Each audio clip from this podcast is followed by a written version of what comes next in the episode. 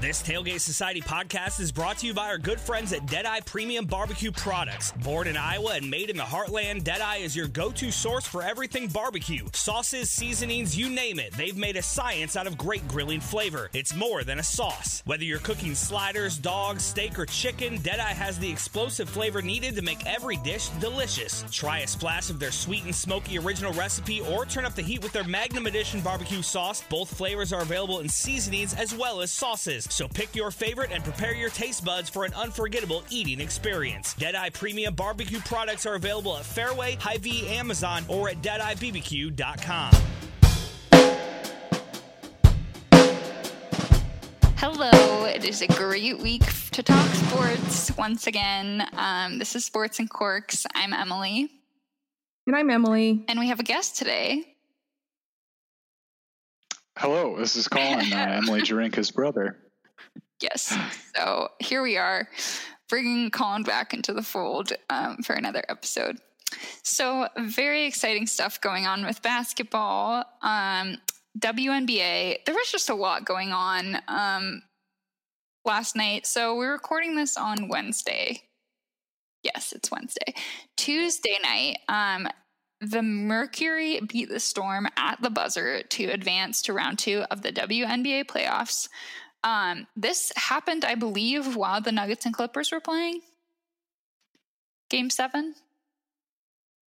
So there was just a lot to take in. Hard to keep track of it all. And then, Emily, do you want to talk about the Sun? Yes. So the Sun knocked out the Chicago Sky, and I really did think that Chicago would pull that out and win. So probably for people who are betting or are betting fans, we're probably like, oh, yikes, like they lost money on this. So pour one out for your homies. But the WNBA playoffs are in full swing, and they, unlike the NBA, like it's not the best. It's not a series. Like you lose, you go home. It's like, it's very much like March Madness, and I love that aspect of it because, like, it's not like you can say, oh, we lost the first game, but, like, we're going to do fine later. Like, you have to do well. It's kill or be killed.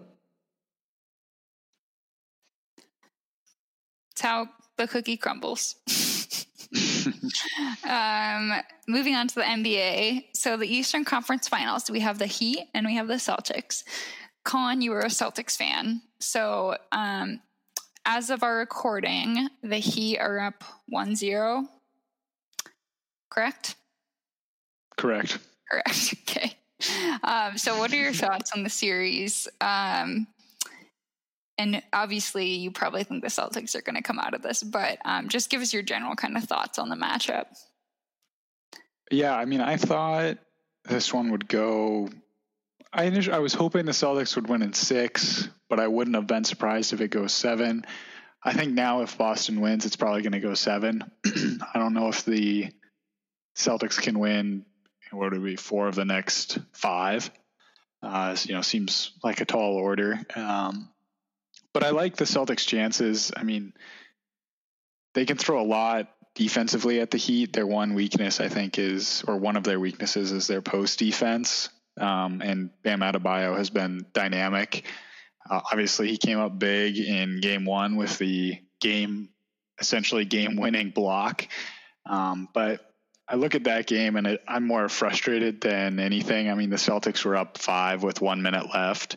You know, you get one stop there instead of letting Tyler Hero get a 3, and the game's essentially over. They had a chance to win it at the buzzer in regulation, and they settled for a 28-foot 3. They were up by 1 or up by 2, I think, with like 23 seconds left in overtime, and Jimmy Butler gets the and one. Great play by him, obviously, and then Bam with the block late. But so the Celtics were right there. They probably should have won that game in regulation, but it's going to be a really good series, and I think it'll go 7, and I obviously hope the Celtics win, but it'll be tightly contested the whole way. Yeah, it's just nice to know. Well, I guess we don't know what the Lakers and Nuggets are going to look like, but out of the East, you know, we know it's going to be a close series. It seems like based on how that first game went. So it's definitely going to be fun to watch. Like both Miami and Boston are strong teams, and they will give a series that like people enjoy watching. You know that the score is going to be pretty close. It's not going to be a blowout. Even if Boston can't put it together for the next couple of games, like it'll still be good basketball to watch. Agreed. Yes, most definitely. And then Western Conference. So the Nuggets beat the Clippers in Game 7, which was just kind of unbelievable. I still feel like I haven't processed it fully. But Twitter, I cannot remember the last time I had so much fun on Twitter. There were so many good tweets, so many jokes, so much shade. It's just amazing. I think peak NBA Twitter. Go ahead, Emily. No, just like NBA Twitter loves it when, you know, wild stuff happens. It's like a peak moment for everyone to show how funny they can be talking about basketball. Yeah, I think Worldwide Wob tweeted that this was the most slander he can remember since the Rockets went 0 for 27 in a playoff game a few years ago. 0 for 27 from 3, I should say.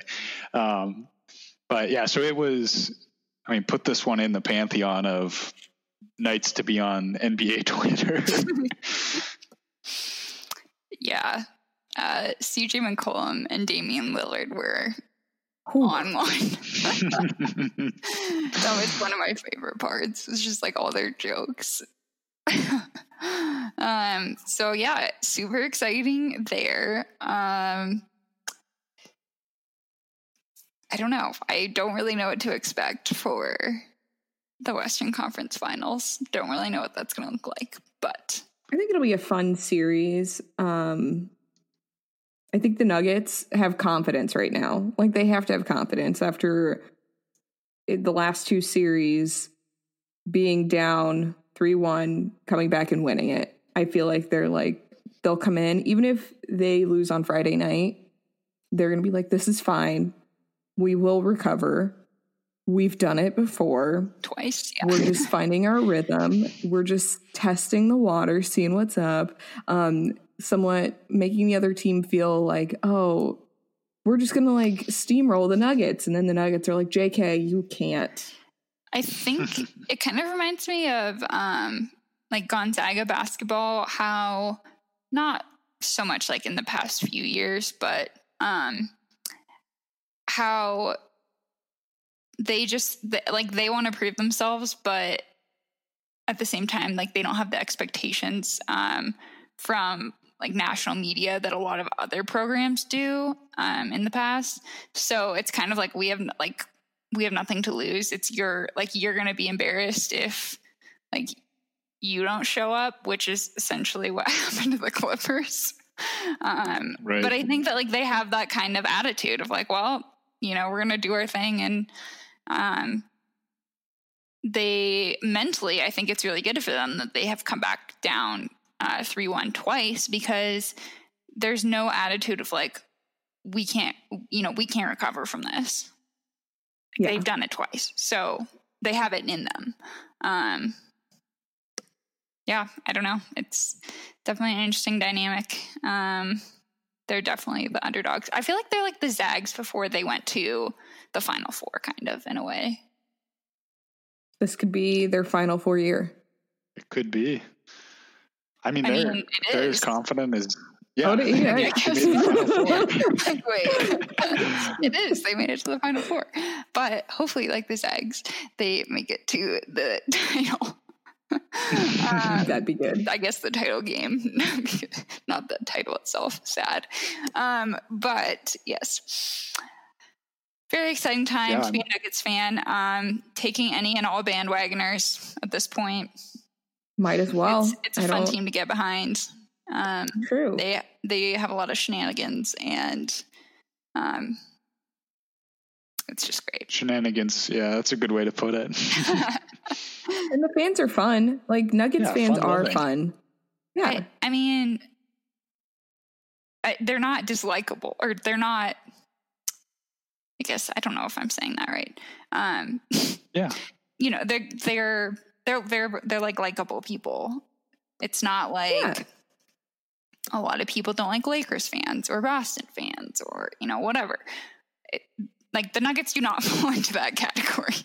Yeah. And like the fans, like even if someone like might remotely be a fan, like I had a video call with someone today who was like, I wore the Nuggets jersey because I know you're from Colorado and you probably like the Nuggets.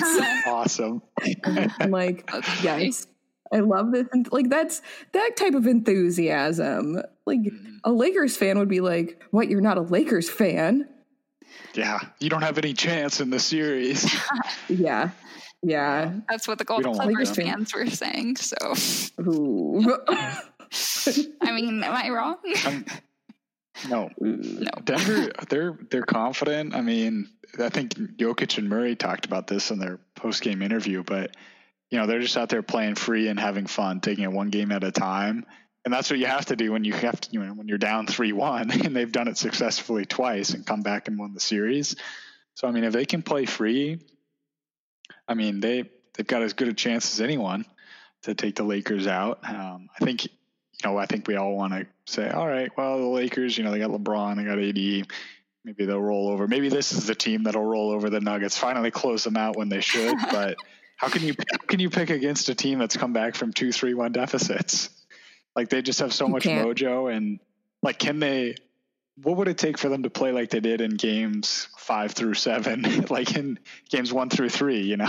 Yeah. I don't know. I guess that's the $1 million question. On one hand, like, I think a lot of people would like to see LeBron win another championship. But yeah, at this point I'm like, let's just table that for now. That would be nice, but I don't know. We'll see. Only time will tell, but looking forward to watching it for sure. Any other NBA thoughts?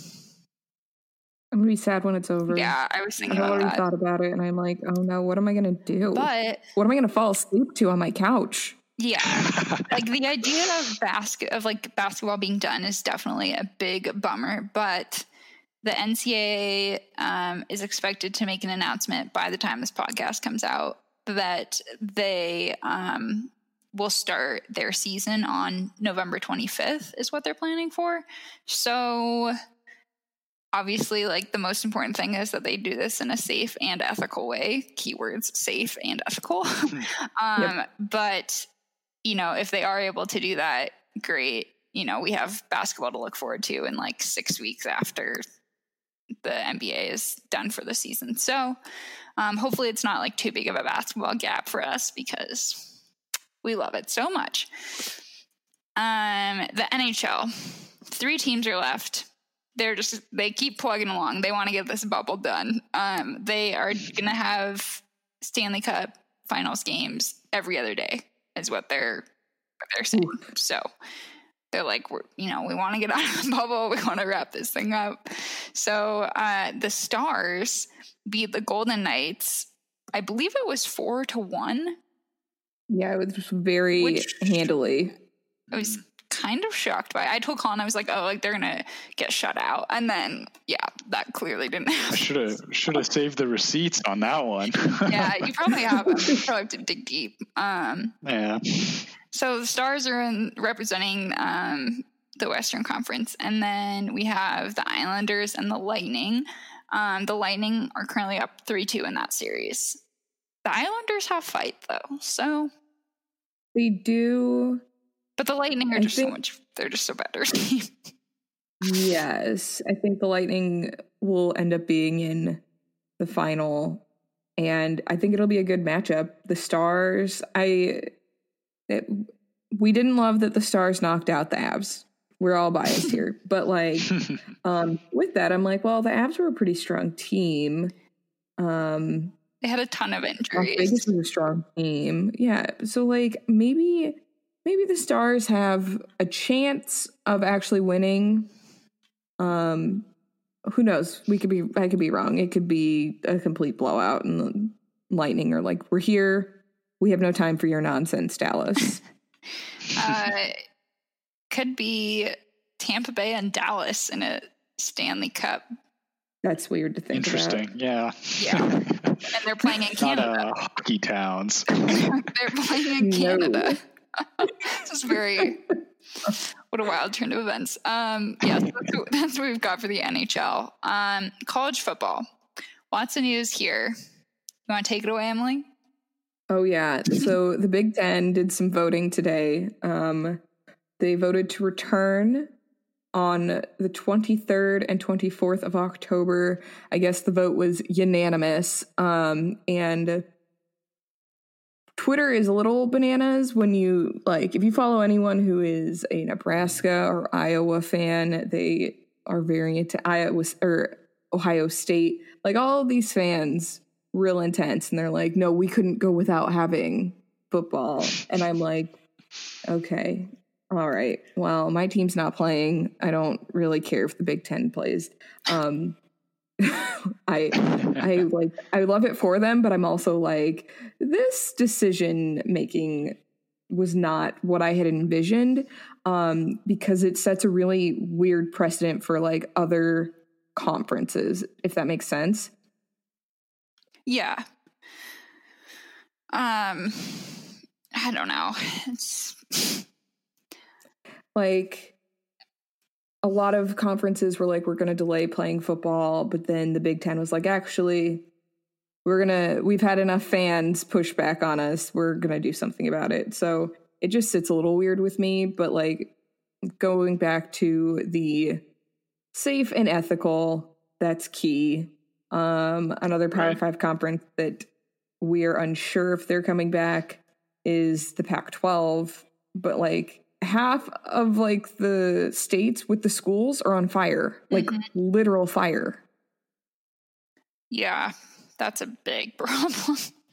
And like, the air quality is so terrible in most of the places where the Pac-12 schools are located that they can't practice outside, and you can't practice inside, really, I'm guessing because of COVID. So I don't know.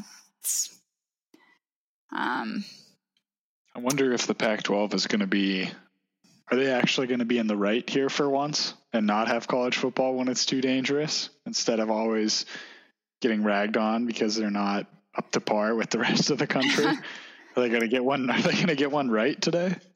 I think they are, but not because they're choosing to, but because Mother Nature is forcing them to. They're being forced to be like the socially responsible group. Right. Yeah. Yeah, there's lots. I don't know. There are ethical issues with like any sport right now, I feel like. But I mean, like the NBA and the NHL have been able to have their bubbles without any emergence of cases within the bubble. So like, it's like, okay, you're keeping these players safe, and allowing them to like make their money. But I don't know. College football is like a whole other animal. Completely different. Yeah. I don't think there's a way they could bubble college. Like, that's the problem with like college sports in general. You can't just bubble up college students and be like, hey, like, you're going to do this and you can't go anywhere and you're going to stay here with like these other teams that you're going to compete at. Like, it just isn't feasible. There isn't a space large enough to house all of these humans. Like, I don't know. But hopefully they figure it out and it's safe. And I mean, it looks like from what I've seen on TV from games that have been happening, people are wearing masks. People are social distancing. They're doing what they need to be doing. I will say the one game that I saw that was not happening at was the Kansas State game. I don't know how many people they admitted, but they it looked like they had like a legit student section. Like, no one was 6 feet apart. Everyone was right next to each other. I'd say maybe 50% of the kids there were wearing masks. I'm just, how? Why? Do you really need to see your team lose that bad? Come on. They do. Apparently. They really do. Can't resist. Speaking of other teams that lost, Missouri State took an L. What? I'm not kidding. Like, I have not looked at any scores for college football, nor have I watched the game. So I am, like, completely out of the loop. What happened there? Ooh. Oklahoma didn't let them score. Oh, yes. And Oklahoma too. I did see that score. Yes. Yeah. It's a tough time. And then Pitt blanked Austin P. I never know how to say it. Austin P. 55-0. Yeah. Like, college football is, we're in like a really weird time of like, we can't just have a team kind of lose. Like, they have to get stomped. Just absolutely wrecked. Same with the University of Texas, El Paso shows up and gets a field goal. Yeah. And the University of Texas drops 59 points. 59 points! Maybe we need a mercy rule in college football. I mean, during a pandemic, I think that... Yeah. Gotta shorten the games a little bit here. Like, during normal times, okay, sure, whatever. But in a pandemic, like, clearly that is physically impossible to come back from. Yeah. That type of a score. So, like, let's just limit the risk where we can. I'm sure fans would love that, but I know it wouldn't work. I'm just saying. I mean, man, I think that's going to happen again this weekend with some teams like, I don't even know. I'm sure Liberty and Western Kentucky. I don't want to say that like Liberty's going to do well, but I think they're going to do pretty well. UCF, I think, is going to do some damage to Georgia Tech. Clemson plays Citadel, so like could be another like 59-0 score. Yeah. God, it is wild. The college football timeline we're in is very weird, and the Big Ten returning will probably just add to that, unless they are. I don't even know. I can't imagine it not still being weird with the Big Ten and whatever the Pac-12 decides. If they do decide to come back, it's going to be another situation where we're going to have a bunch of games that are really lopsided. Mm-hmm. The other thing that I've noticed that, so the AP poll, you know, they initially included like all teams, regardless of whether or not they were playing. But then week 2 rolls around and they're like, they realize that, you know, like 10 or 15 of the teams that are in their poll aren't playing. This was before the Big Ten announced that they were coming back. But so it led to like some interesting poll results. I remember looking at the poll earlier this week. All of a sudden, like Louisiana Lafayette is ranked 19th and like Appalachian State's into the top 25. So it's kind of funny. I'm sure those teams are nice. Yeah, we were ranked last year. You know, it's a little boost for recruiting. They can claim that, but it's led to some very interesting AP polls. BYU is ranked too. Army. Yeah. So yeah, I that's why I like the Big Ten coming back, because I'm hopeful that means BYU will drop out of the rankings. We can only hope, but I don't know if they will. Yeah, I don't know how they're going to fold. Like, are they just going to reintroduce like week 3 next week's poll? Is there going to be a bunch of Big Ten teams in there? Because like I believe Ohio State was number 2 and then like to open the season, and then last week they were just completely dropped from the poll. So I don't know how they're gonna fold those teams back in, especially after other teams have kind of have started to play. Maybe they'll wait until after the Big Ten like teams have shown up, just so that they don't have to deal with like any more weirdness in the rankings. Like they just deal with what they have, like who's currently playing, and that's how they're doing the rankings. And then as more people are playing, the more they add or who they consider for the rankings. Yeah, that could be possible. And with that being said, just looking up the schedules for Louisiana Lafayette here. Next 3 weeks, Georgia Southern, Coastal Carolina, Georgia State. Beginning of October, big game against Appalachian State. Could be like a top 15 matchup by then. We'll see how it shakes out. It'll be a game of the week for sure. Yeah, college game day, you know. Kirk Herbstreit and Chris Fowler on the call. Are they doing college game day? This is how out of the loop I am. Man, I hope so. I hope not, I mean, sorry. I hope not. Like, are they doing it maybe, like, without fans? I don't know. I think the first week, Corso did his headgear pick from his house.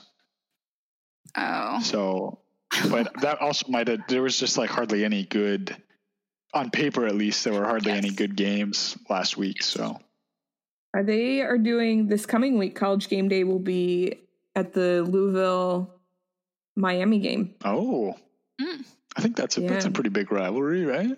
It's so weird to think about that that's the game that's being chosen because we're like, no one's playing. Like that would never happen in normal times. No. Maybe like when Lamar Jackson was in school at Louisville, but that's it. Maybe a basketball college game day. Sure, yeah. Yeah. It's wild. Strange times. We're living in really strange times, but like at least it's amusing sometimes. Gives us a good laugh. Exactly. Sometimes a good sad. A good sad. Love a big sad or good sad. Great. Any more college football thoughts? No, I hope that it gets more fun though. Yeah. Yeah, that's the takeaway for sure. Yeah. At this point, I'm like, why even? What? This isn't fun to watch. Why is it happening? Moving on to the NFL.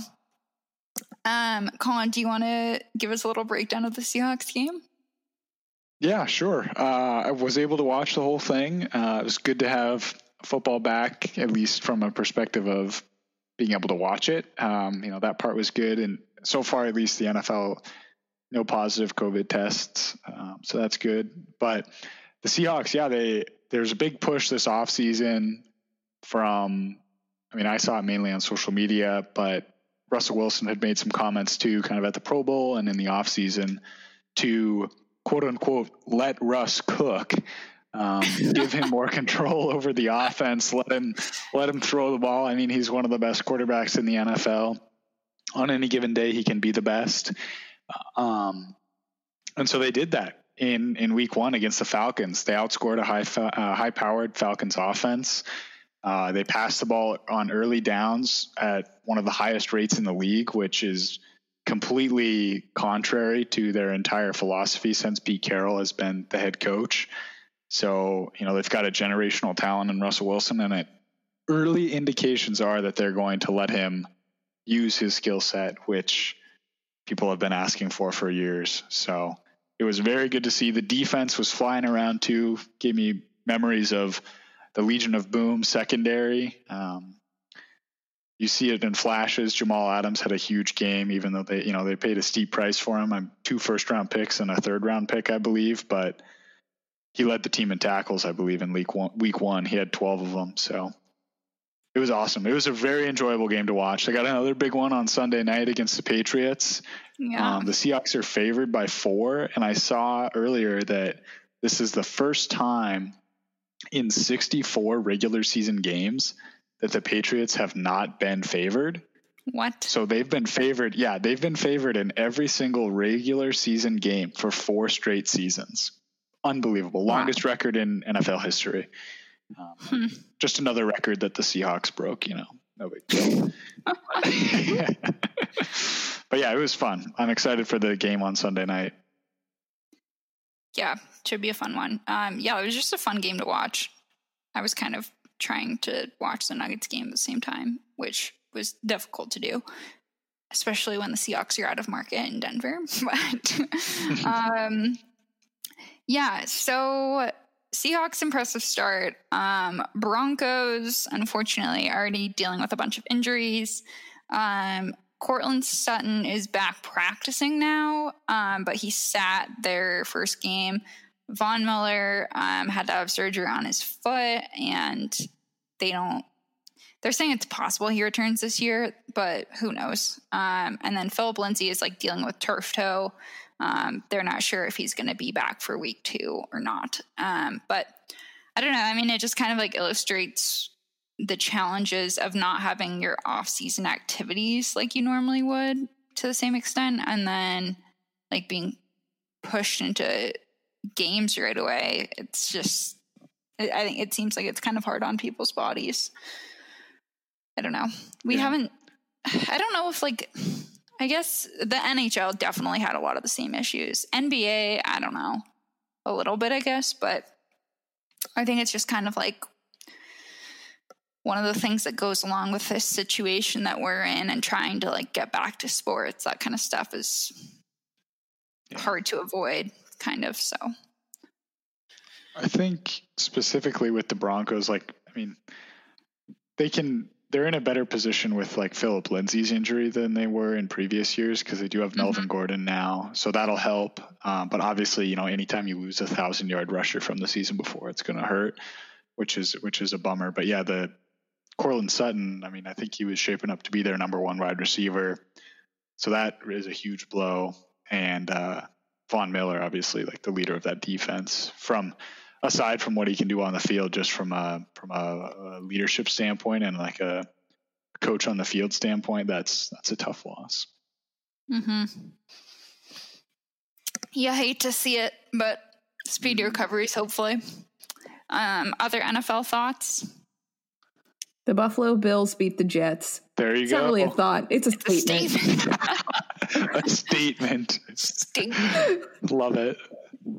I mean, like, it is what it is. They won 27-17, and I did not actually watch the NFL on Sunday. I watched the Nuggets, so I cannot speak to my beloved Buffalo Bills that I'm a bandwagon fan for.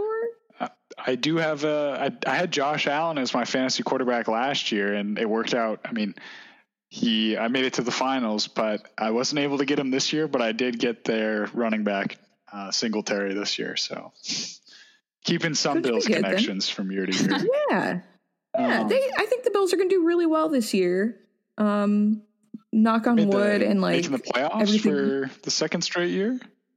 I think they'll do it. Mm-hmm. I think they have it in them to do that well in a consecutive year. Yeah. We'll see. I will probably watch them this weekend if we can get the game. I know I'll be watching Jacksonville for sure on Sunday. Nice. Game of the week. Emily, yours and I's is the same, so we're both very excited for the Nuggets-Lakers series coming up Friday, Sunday. What a shock.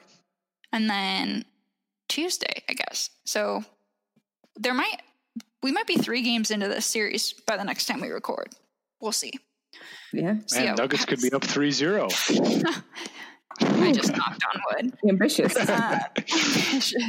Okay, also, while we're talking about this, we have to give Emily credit for calling with her hot... Was it one of your hot takes? I don't remember. It was. You might have just said it, but regardless, I tweeted it. She was so confident it didn't need to be a hot take. Nuggets in 7. Ooh. So Nuggets in 7 for last 2 series. Yeah. Let's go. So called that, and then you also called the Heat beating the Bucks. Very nice. Which people might not think is a big deal, but I feel like it's a pretty big deal. Oh yeah. Oh yeah. I think not that I called that it's a big deal, but like the fact that it happened at the beginning of the series. Yeah. Yeah. It was either after the first or second game. I think you're right. And it was just because like the Heat showed up like they wanted to win. Yeah. Jimmy Butler. And the Bucks were like, I think it was after the first game. We're the best team. But anyways, yeah. So props to you. Thank you. Colin, what do you have? Game of the week? Well, I am very amped for both NBA series to continue, I figured that the other people on this podcast may pick those games, so I wanted to, branch out a little bit. But those are the games I'm most excited for this week as well. That and potentially, the Seahawks game on Monday night. or Sunday night, I should say. But bigger than that, the Mariners have a chance to snap the longest active playoff drought in North American sports right now if they can close the season well, which is something they have historically done a terrible job at. But maybe this year will be different. They're 2 games back of the Houston Astros for the second spot from the AL West into the playoffs. They expanded the playoffs this year in the MLB because of COVID and everything. So now if you're in the top 2 in your division, you make it. So they're 2 games back, and they have a colossal series coming up against the Astros in Seattle next week. I believe it starts on Tuesday. Either starts on Monday or Tuesday, and it's a 3-game series. So if things go in, if they go into there and they're down 2 games and they can pull out a sweep, then look out. The Mariners are in playoff position with only a handful of games to go. Wow. I'm hoping, but I'm also at the same time tempering my expectations based on their failure to make the playoffs in 19 years or 18 years. Well, maybe 2020 is the year. You know, they shortened season. I was like, you know, I told my friend Reed, they always have a burst in like July, or they do really well until July and collapse in the second half. But maybe with the shortened season, they won't have time for a collapse. Maybe so. We can only hope. Positive thoughts. Yes. Speak it into existence. Yes, most definitely. When do the playoffs start? I think it's the end, maybe September 29th. Okay. Soon. It's late. Weeks? Yeah, it's not that far off. But yeah, they're right there. Yeah, it looks like the 29th and 30th. So depending on, you know, where you shake out in the order. But yeah, I don't care if this postseason is expanded. If the Mariners make the playoffs, then they end their drought. That would make me very happy. So there you go. Emily, what's your hot take this week? My hot take is about Yeezys. I cannot wait. I always forget that they exist, and then randomly it'll come across, you know, my Twitter feed or whatever. They are some very unattractive shoes. Yeah. They don't seem very practical in the way that they're designed. They're not very cute.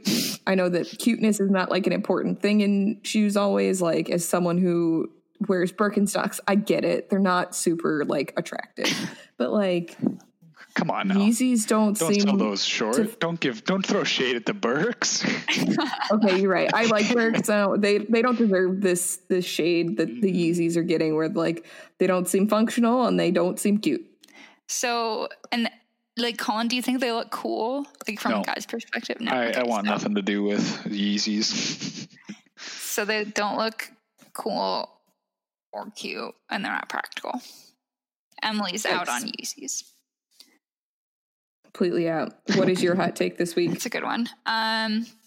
So with Labor Day happening, I have a couple of pairs of white pants, and my thought is that white jeans should not be retired at Labor Day. You should be able to wear them year-round without judgment. They're better than blue jeans because they're more professional looking. So if it's like a, you know, somewhat casual office space, like white jeans look a lot better, I think. And you can wear them with like black boots or like suede booties. It's very like they could still look very good with fall/winter clothes. So my hot take is that they should not be retired from Labor Day to Memorial Day. We should be allowed to wear them year-round without judgment because they're better than blue jeans. If Anna Wintour is listening, I'm sure she'll just like make the change, or she might push back on your hot take. Probably. I feel like guys don't really wear like white pants. Yeah. I was put off by one thing you said, and it's that white pants look better than blue jeans. And I, from a from a male's perspective, completely disagree. Because I look a lot better in blue jeans than I do in white jeans. For women, I think that women, like white jeans are a more professional look than blue jeans. Agreed. For women. Sure. I'll give you that. I'll cede that. That's what I'm saying. That's just how I feel about it. I feel more professional in a pair of white jeans than I would in a pair of blue jeans. Mm. Feels a little dressier for some reason. I don't know. But that's my hot take. I don't want to pack them away, but it's been done. So sadly, begrudgingly. Yes. Colin, what do you have for us? All right. So I'm going to walk you guys through the scenario, and then at the end, you can tell me if it's a hot take or not, because according to one of my roommates, it's like as hot as the sun. So when I make a peanut butter and jelly sandwich, I use two knives, and one knife is for the peanut butter and one knife is for the jam or jelly. And I put peanut butter on both sides of, like on one side, but on both pieces of bread. And then I smear the jelly on one side, and there's my sandwich. But my roommate thinks it's like the most ridiculous thing that I use two knives to make my peanut butter and jelly sandwich.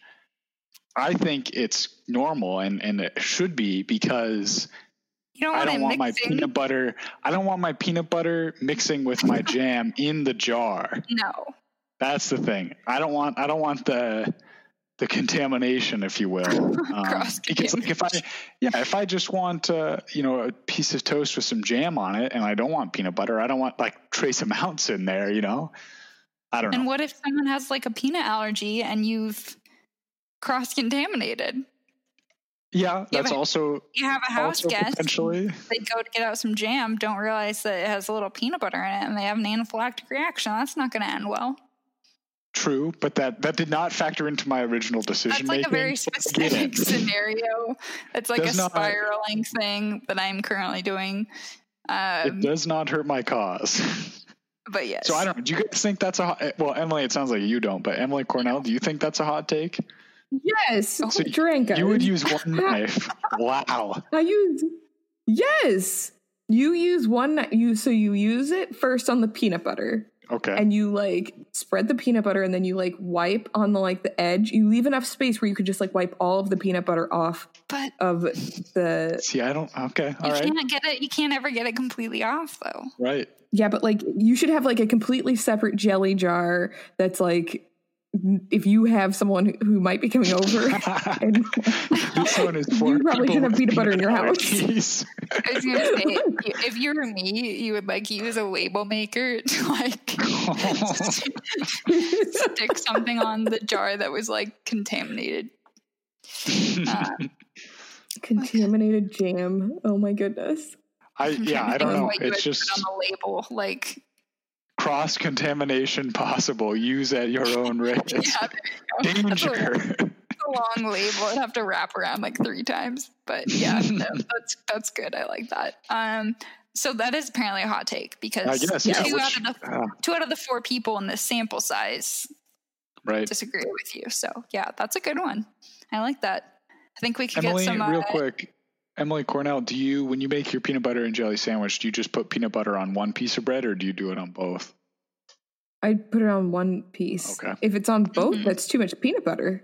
Or you just spread like, the amount in half between 2 slices. No, do you like just not that much peanut butter? No, I like to have like a good amount of peanut butter, but I like it to like be its own little layer. Like I want all those layers separated. A double layer is too much. It would just. I'd be chugging a glass of milk as I eat it. And I don't want to do that. Like no adult person's really trying to chug a glass of milk while eating lunch. Fair. I will say this. If you have to store your sandwich for a longer period of time, peanut butter on both sides of the bread prevents the jelly from leaking into the bread and making it a little bit of a soggy sandwich. Ever the engineer. If you're eating it immediately, like I said, I prefer peanut butter on both sides. But yeah, that was just another question.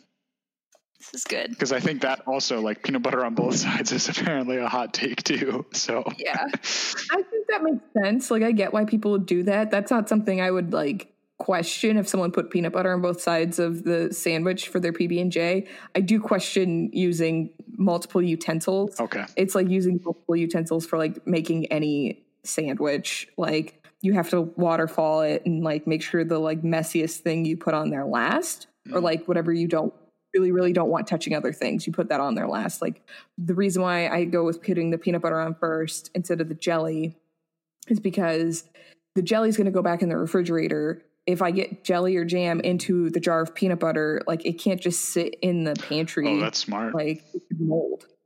That's good. We're going to do a poll on each of these subjects on Twitter. A poll? Yes, a poll. Okay, sweet. We'll come back with the results of that. Yes. Wine picks. Colin, I'm guessing you haven't had any wine lately. The only wine that I have had in the last, that I can remember the name of in the last, honestly, number of years is an eight from A to Z, or maybe that's the one. I don't even remember. Yes, A to Z exactly. Is the winery. Help me. Yep. A to Z Pinot winery. What? Yeah, that's the one. That's to this day the only wine that I have enjoyed drinking. It's good stuff. But I will say that recently I've been enjoying both a Pelican Brewing West Coast Pilsner, something a little local, from the Oregon coast. Pelican Brewing started in 1996. Fantastic year. Yes. It's very, very good. They also have a good cream ale. And then the other one, this one's got a fun name, from Silver City Brewery, which is in Bremerton, Washington. And it is the Ziggy Zoggy Summer Lager. No clue why it's named that, but it's kind of fun to say. Up with that name for sure. Honestly, yeah. It's not quite a zigzag, it's a zigzag. But yeah, it's very good, a nice end of summer beer. So yeah. Nice. Emily? It became chilly in Austin for roughly one day, so I drank a red wine, and it was Barrel Heist Cabernet Sauvignon. And it was pretty good. I had it with a nice cheese board and watched basketball with it, and it was perfect. It was a good winter wine. It is now hot again, so time to table that. Yeah, I'm glad I got these red wines so that it could go back to being 90 degrees. Yep. But we are on our way to being in the 80s in the next couple weeks. Blessed. So in 4 weeks, we're gonna be. I will full on be wrapped up in a blanket, drinking a red wine in about a month when I watch sports, which means I'm going to fall asleep even quicker. Hey, yeah, you're going to get so much more sleep though, be good for your health. Yeah. But I don't know if it's good sleep. You're not really supposed to drink and then sleep. Really? It messes up your sleep. Yeah, it's that's the only way I can sleep now. I knew that, but I'm just. I didn't know that. Huh. Yeah, it's it messes up your REM sleep cycle. But yeah. I mean, I could sleep for 11 hours without waking up naturally. So I think even if I have a few drinks before bed, sometimes I think it's fine. But yeah, I can relate, Emily. Instead of being 95 here, we're now down to a cool 85 typically per day. So. It just feels like fall, 85 is fall? Well, the leaves are falling, and it's cold in the mornings and cold at night. So it kind of feels like it's happening, but it's a very slow. In Colorado, it's a very slow process, with the exception of getting snow in early September or October. And then the next day it's 80 again. So it's very weird. But I'm kind of finishing up my white wine rosé part of the year. So last week I got a bottle of the wine is called Domaine Lafage, and it's a French rosé. It has a cool glass stopper as the cork, basically. What? Huh. Some bottles have that. It just looks real nice, nice and classy. Real classy. Yeah. The bottle is just simple and pretty. It's a dry rosé, which I like. Yeah, that's definitely recommend it. It's like $15 a bottle. So that's my wine for the week. Other wine news, CJ McCollum has a wine. He's one of the few black winemakers in the state of Oregon. And his inaugural wine, McCollum Heritage 91, it's a 2018 Oregon Pinot Noir, sold out in one day. Wow. Yeah. That's so quick for wine. So, I mean, like, it was somewhat small batch, but, like, still. I people just see, like, his name. They're like, oh, this is cool. MPA and wine is just a great marriage that I love. I love how players are getting into it. Same. There are many players who are sharing their wine tastings with us in the bubble through their Instagrams, which is fun. Very classy. So I love that they're normalizing, like, men doing wine tastings and men being, like, into wine, like, and especially, like, black men. Yeah. Like, that's not something people are thinking like, oh yeah, these black guys are thinking about, like, wine. Like, no, I love it. Very, yes. Very tall, athletic black men also. They're super into it. And I'm like, yes, live your best life. Yeah. Do not let society dictate what you can or cannot be interested in. Next, I hope that some of them are like, I'm really into, like, home brewing. And I'll be like, yes, we need that for the culture. Who would that be? Who do we think? Who's hipster and black? That might be a, we might have to think on it. It might be a next week question. Maybe that's another poll. Yeah. Yes, that will be cool. Also, though, I could see, like, some of the European guys. Oh, yeah. That was my kind of thought. Yeah. Luca, as soon as he's old enough to drink. You know, Spencer Dinwiddie kind of seems like he might fit that vibe. I don't know. Maybe. He's experimenting with his contract and everything. He just looks like he's looking for, like, the next thing. So maybe, like, NBA players in homebrew, like, that's his scene. I think because he's into the, like, experimenting, I bet he does it with, like, hard kombucha. Like, he's going, like, all the way in, whereas, like, all the way granola. I see Boulder, so. Yep. This all checks out. But we might have to do a poll on that because I'm curious. Yeah, we need more. That. We need more input. Yeah. Oh yeah. So there's that. Do we have any plugs? I don't have anything, Emily. Okay. I would like to plug, as per usual, the Tailgate Society. Subscribe to the podcast. I mean, at the very least, I can say, like, please subscribe to other podcasts from the Tailgate Society, such as Bitter Units, if you're into the beer situation, Matinee Baseball, Culture Check, Old Man Strength, and then we've been putting out content as it relates to all the sports that are happening, you know, the NBA and college football making a return, specifically, like, Big 12 stuff, but, like, you know, tweet at other contributors and be like, hey, write about all the other conferences, and I'm sure they will. And then Women of Tailgate Society. And that is all I have for plugs. What about y'all? Sounds good to me. Rate, review, subscribe. 5 stars, please. Absolutely.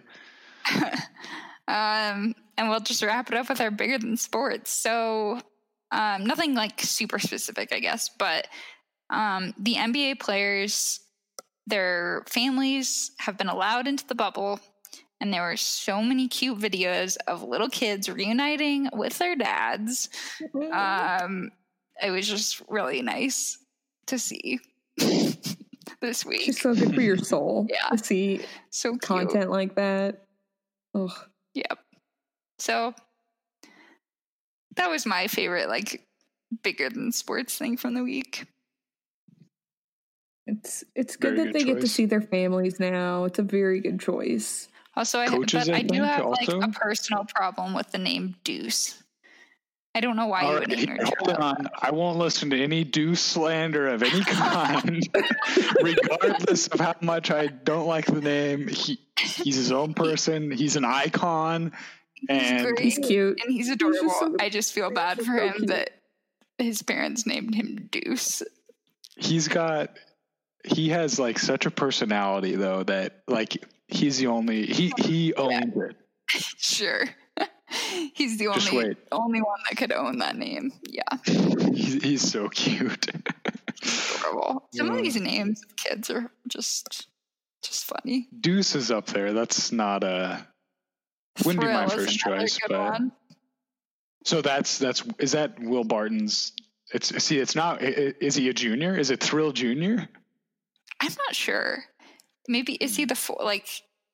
I don't know. Like obviously what his legal name is, but Will Barton is the third. So maybe maybe his son's name is Will. Maybe it's Will Thrill Barton the fourth, and he goes by Thrill. I don't know, but anyways, some fun names there. These little kids are dressed better than I ever will be. It's fun. Honestly. On that note, it's been a great week in sports, and hopefully this next week is another one. And it was great to chat with you both. Absolutely. Thanks for coming on, Colin. Yeah, thank you. I'm glad I could make it. It's been too long. Yeah. And there's been a lot of sports. Like, all the sports are back right now. So folks, get out there, watch the sports, social distance, wash your hands, wear a mask, and thank you for listening. Emily and Emily, Sports and Corks.